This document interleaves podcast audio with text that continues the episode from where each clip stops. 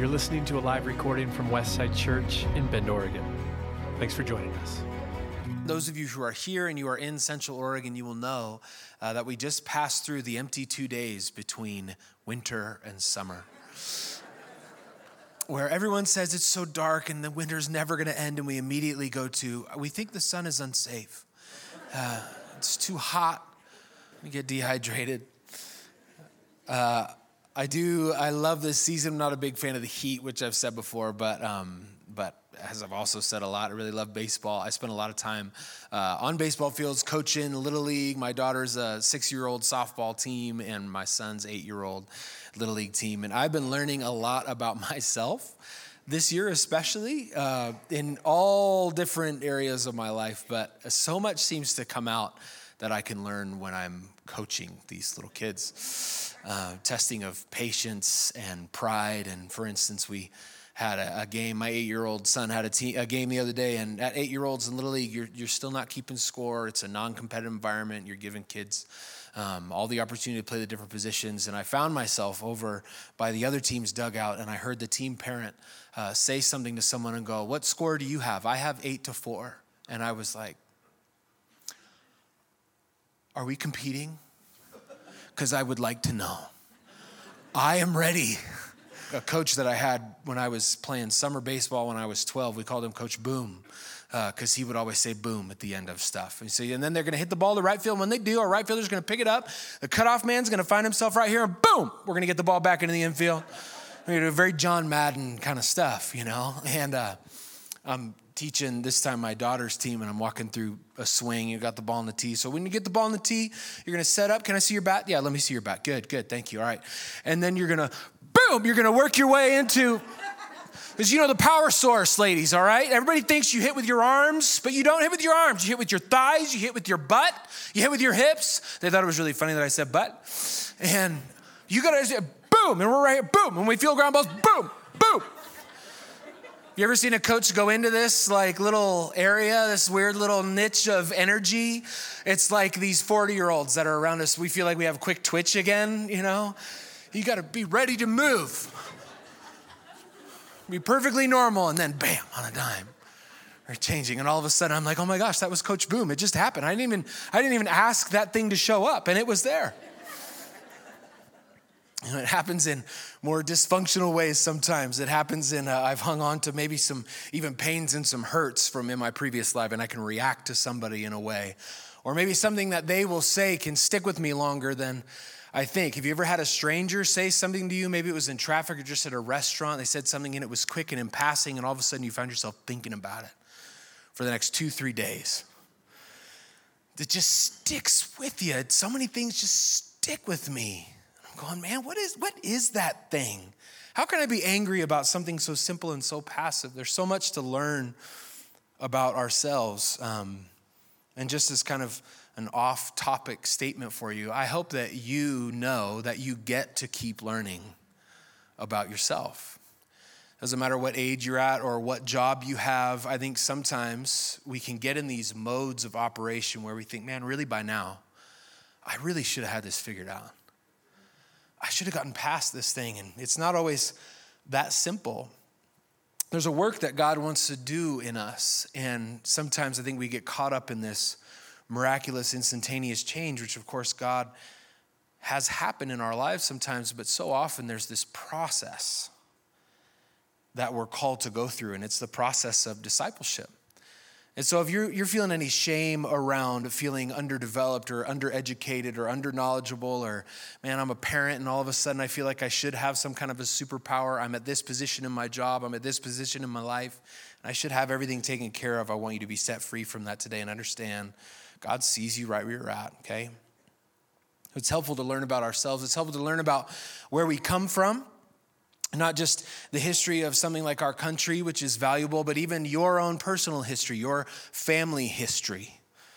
What happened in these generations before you? Maybe you can get some insight onto why you react the way that you do. Because how our human brains work is we're wired in a way to where we want to evaluate our past so that we can then predict our future. Right? I was over at uh, Kim Alexander, who's on staff here at her house the other night, and her dog uh, pushes a button when it wants to go outside, and it makes a ding sound like a doorbell. Yeah. Uh, I mean, the, the evening, there was a bunch of us over at the house. The evening was fantastic. That was my highlight. this little dog, you know, dessert is great, but I want to see that little Oliver do that again, you know, bing. And we all have that in our lives. Hey, we all have this, it's kind of at the lizard brain, like basic level. We are wired to learn which button will get us the treat or which button will create the outcome that we want. And that's how we interact with people. That's usually why we select the words that we say or go the directions that we go, live in the cities that we live in. It's because we're trying to base our understanding of what has happened before, what we've learned, and then predict the future.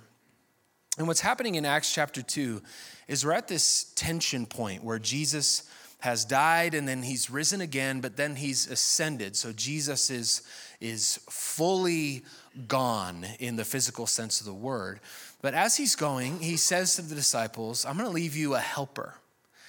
Now, I don't know about you guys, but that sounds bad to me.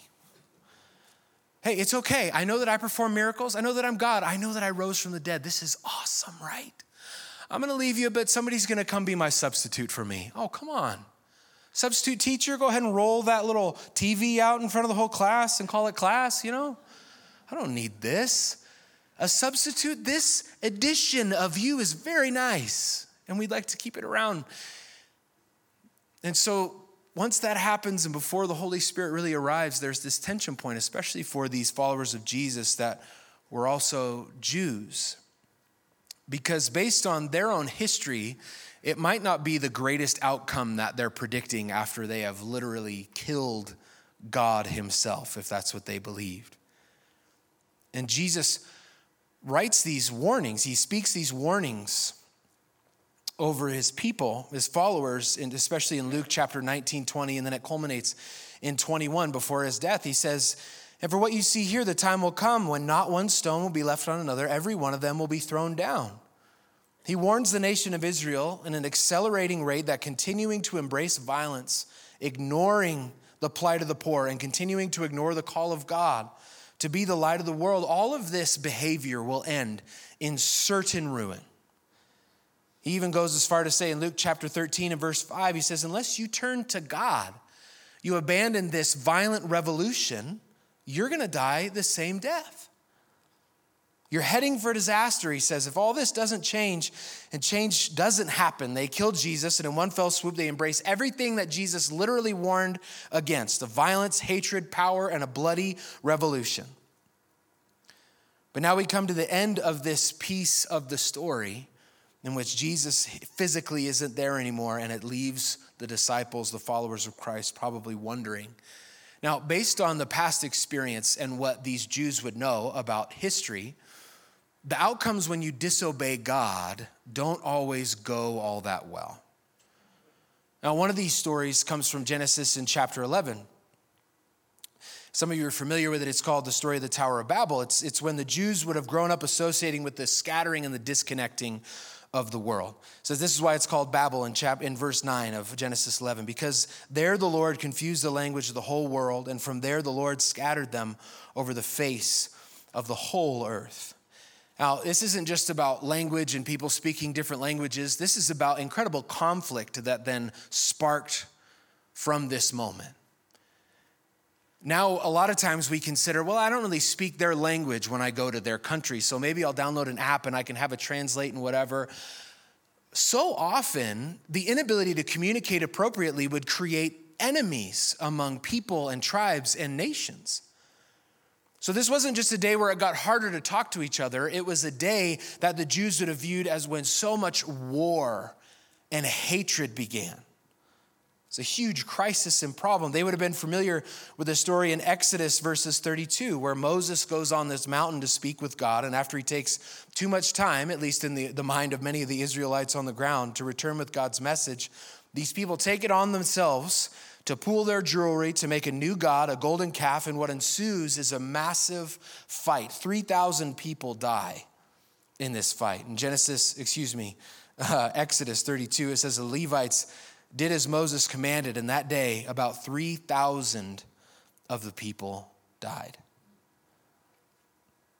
Now, if you were convinced that Jesus was the physical manifestation of God, you saw him hanging breathless on a cross, you may have been gearing up for what would be the worst case scenario on the other side of this. Some of these people in history built a tower. Some of them put together this nice little jewelry golden calf thing. We hung the man on a cross when he warned us that violence wasn't going to be the answer to this incredible revolution that God was bringing, and yet we ignored the warnings and we crucified him anyway. What will happen next? A scattering of the languages? Will it be plague and will it be famine? But something happens that's different altogether when that helper arrives, the Holy Spirit shows up. Because Jesus isn't just a prophet who makes the world aware of the coming judgment on a nation that has gone its own way, but it's also, he's also a Messiah who takes on and sums up all of his people with himself. And this is how he does it. In Acts 2, verse 5, and we're going to talk about Pentecost. Pentecost Sunday itself is actually coming, and Pastor Steve is going to teach on that. We're going to go really, really in depth, but we're going to touch on some elements of it here. In Acts chapter 2, verse 5, it says, When the day of Pentecost came, they were all together in one place, and suddenly a sound like a blowing of a violent wind came from heaven and filled the whole house where they were sitting. They saw what seemed to be tongues of fire that separated and came to rest on each of them. And all of them were filled with the Holy Spirit and began to speak in other tongues as the Spirit enabled them. To a little bit of a tenuous beginning, a violent wind arrives at this moment. Now, we know the end of the story, and it's easy to say, well, yes, we know what was in the violent wind was the sweetness of God. It's probably true that at the moment of the violent wind, they were going, run away, panic time. Here comes the plague. Here comes death. Here comes war. Here comes violence. But the Holy Spirit arrives, and then they begin to speak in other tongues. The Spirit enabled them, and now there they were, staying in Jerusalem, God fearing Jews from every nation under heaven. And when they heard this sound, a crowd came together in bewilderment because each one heard their own language being spoken, and utterly amazed, they asked, Aren't all these who are speaking Galileans? Then how is it that each of us hears them in our own native language, and we hear them declaring the wonders of God in our own tongues? Amazed and perplexed, they asked one another, What does it mean? Some, however, made fun of them and said, They've had too much wine. That's one of my favorite little jabs in all of Scripture. Oh, the Holy Spirit's here. Nope, drunk. so, what happens at this time, uh, a, a lot of the ways that I've taught it before is discussing the, the power of, of speaking in tongues and what that means for us to be able to even utter the tongue of the Spirit. Again, all fun stuff that I'm going to let Steve cover in a few weeks. But the thing that I want to touch on today is for the Jewish people in this room. This would have been a connecting moment to an important story from the past. That maybe if we thought we killed God and now what's going to happen, the same plague, something horrible will happen to us instead, because Jesus sums up all of our sin today and all the sin and all of his people in and of himself. When the Holy Spirit arrives, something instead of painful happening where something redemptive happens. That before, at the mistake of, a, of God's people, the people are scattered, and in this moment, their languages are actually joined, that they speak through God Himself. And so, all of these people who speak all these different languages now can see and hear and experience the wonders of God spoken through the same language by a miracle. This is not just this one interesting moment in time. Instead, it speaks to God's heart to unify the world as one people that He cares for and died for. The amount of hope that would have risen up in, in each individual person at this idea that we indeed can be unified, that communication, even if it was just for a moment, doesn't have to define us. It doesn't have to separate us anymore, but instead the Holy Spirit can bring us all together. It does so much work to take us out of this singular framework where the gospel and what happens with God is simply just about us in this one space and in one time. Now, I don't know about you, but I found myself walking through a lot of my life believing that this whole experience that we're having together, I am the main character in this story. All of you are side characters. The camera will pan to you every so often, but your B plot and your C plot and your D plot are fine. This thing's really about me. Why? Because I'm in my own head and I'm in my own spirit and I'm in my own soul and I know my own story and I often just see things only through this lens. Which, when left unchecked and unhealthy, I can begin to believe that not only does this life revolve around me, but this God that I worship also revolves around me. So that when something doesn't work out, that means God doesn't exist or God is not helpful. And when something does work out, it means that my faith has been found located in the right place and I have been deemed worthy by God Himself. And this faith can get really, you can become the sun in your own galaxy just like that. And our image of God gets so narrow and so simple and so selfish. But what God is expressing through all these languages is that there is this world that goes beyond for them Judaism, that goes beyond just this one moment. It reaches all the way back into the past and it reaches into the future and it embraces all these nations and tribes and tongues that we would have just considered heathens or outsiders or people that aren't listening to God. God instead has gone out of his way to embrace all of them without our permission.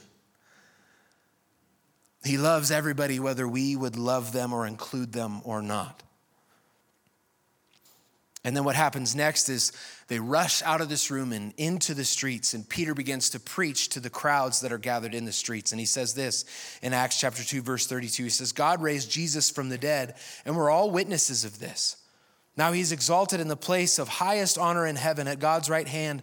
And the Father, as He had promised, gave Him the Holy Spirit to pour out upon us, just as you see and you heard it today.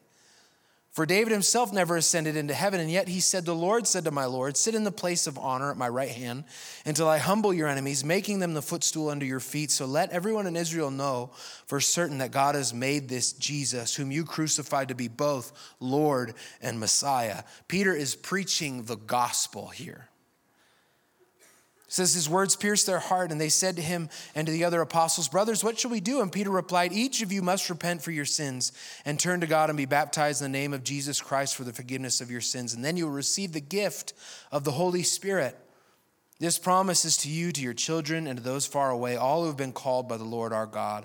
And then peter continued preaching for a long time strongly urging all of his listeners save yourselves from this crooked generation those who believed what Peter said were baptized and added to the church that day. Now, listen to this about 3,000 in all. I was hanging out with a good friend of mine, Nate Kupish, a couple nights ago, uh, who's far more educated, intelligent, uh, beautiful than me, okay? Uh, so you can trust what I have to say in relaying his words. Um, he described, especially a Jew who would have grown up in, in exactly this time, he said, their relationship with numbers was so deep. And every time they wrote in scripture, they would have read scripture, they would have been kind of paying attention to what numbers they were reading, especially numbers like 12, which has been thought to be the way of God, and 5, which would be the number of grace, and all this stuff. But he said they really they think about numbers a lot of the ways and that we associate with colors. That if we see red, for instance, most of the time that means stop or you failed this test or you know whatever we can just see the color and we can associate a feeling or an action with it. They would have done so with these numbers, and 3,000 would have been a valuable number to them in considering the people that have been lost in pursuit and looking for the promised land. And what does God do through the power of the Holy Spirit as the gospel is preached for the first time through the mouth of Peter, who, by the way, not that long ago had been denying that he even knew Jesus? He rushes out into the street and he preaches and that 3,000 person number, those 3,000 people, that story is redeemed at the same moment.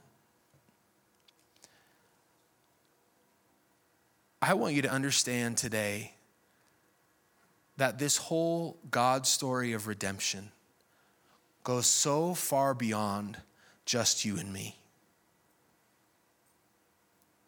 Now, again, it can be so easy to believe that this entire life and existence can revolve around us as if we are the sun. And I believe, just as we used to sing when you were little, that God loves you so much and He sees you. He knows every hair on your head, He cares deeply for you. But we also have to believe and understand That's, this entire existence is just a small part of this grand tapestry of salvation and redemption that God has for the whole world. And God can make miracles happen right now in our midst. And by the way, we can pray for anything. I'm a big praying for anything kind of guy, even if it's simple and fast. Lord Jesus, I need a parking spot. This is the old mill and it's summertime. Hear my plea. I don't even know why I'm down here. I'm a local. Help me, Jesus, make better decisions. Okay, never mind. I think I think you can you can you can pray to be reunited with the girlfriend that just broke up with you. Good luck to you, but you can pray for it. I believe that you can pray for the safety and security of people right now, immediately in your life. I believe that you can pray for a miracle and a healing in your physical body. And God can do that work right here and right now. But I want to broaden our perspective into this even greater thing that God is doing. Did you know that there's things that in your past that you feel like are cold cases, that they're old and stale, and there are relationships, and there are moments, and there are words that you said that you would regret, that you feel like if just too much time has passed, that thing is scarred over, and now it just simply is what it is. Do you know that God can redeem those things and those relationships and those moments still today? I think about how life was before antibiotics were in the picture, right? And an infection was such a common way to die. And so, the best thing that they could develop before we understood antibiotics was that if you were getting a festering infection in your leg, the best route oftentimes would be to just cut it off.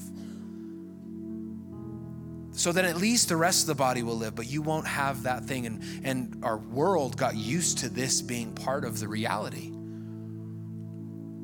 The redemption of God can even grow all of those limbs that have been missing for so long back that relationship with your son, that moment of deep regret that you have that seems like so long ago, God can heal and bring those things back.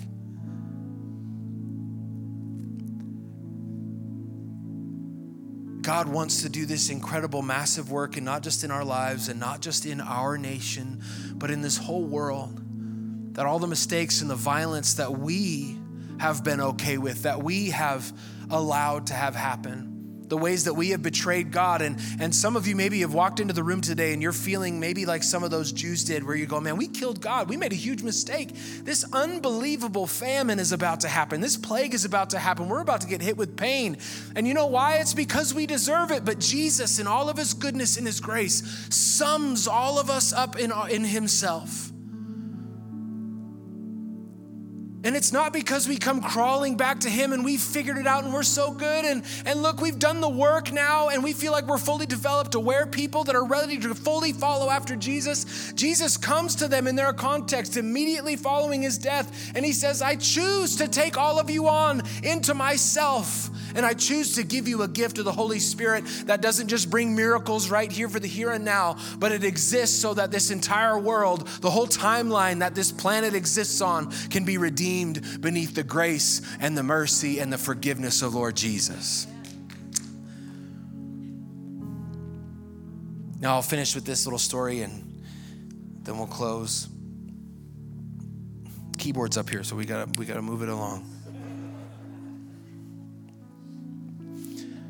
I think of the story of, of Joseph, also from the Old Testament. Now, if you're not familiar with the story of Joseph, Joseph is uh, born into this important family, and and Joseph doesn't have an edit button. Okay, so Joseph has a couple dreams, and he says, "I've had this dream in which, and we're, we're actually in a galaxy, and you guys are all."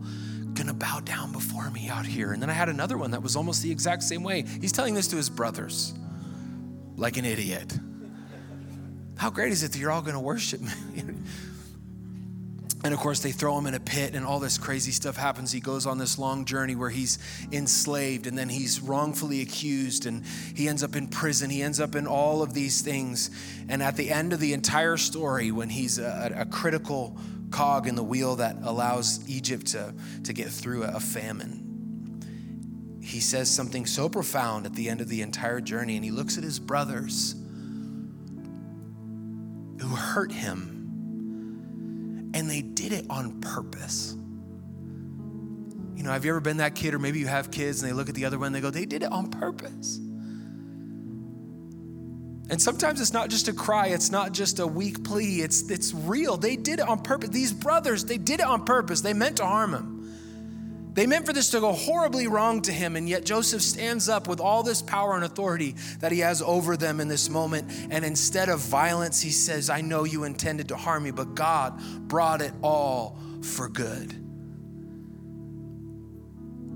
God enabled me to fill this position so that I could then save the lives of so many people. And so we can look at the world around us. We can even look at ourselves in our own story. And it's not just a mistake, right? Sometimes we did things and we hurt people. We made mistakes and it wasn't on accident. We did it on purpose. Well, the world is going in this direction, the world is doing this, and it's happening on purpose. It's happening. All many of the mistakes that we make, the violence that we perpetuate, it, it is happening on purpose. And still, God comes into our context and He says, I love you, and I'm gonna be with you. And I'm going to redeem not only this moment right here and now where you need a miracle, but I'm going to redeem these years of life. And even beyond our own deaths, God will do a work in our families, our generations, and in our nations that is the powerful work that only God can do of redemption and salvation. And what we're seeing in this moment in Acts is the beginning of this Christian theme that is so valuable called salvation. It's not just about going to heaven even though it includes the promise of heaven and resurrection into God's creation. But more so, salvation is pointing toward a very concrete and particular reality in our future and in our past. If God's ultimate intention was to save only disembodied souls, that would not be a rescue from death. Salvation instead refers constantly to the specific acts of rescue within our present and past and future lives, being saved from this potential disaster.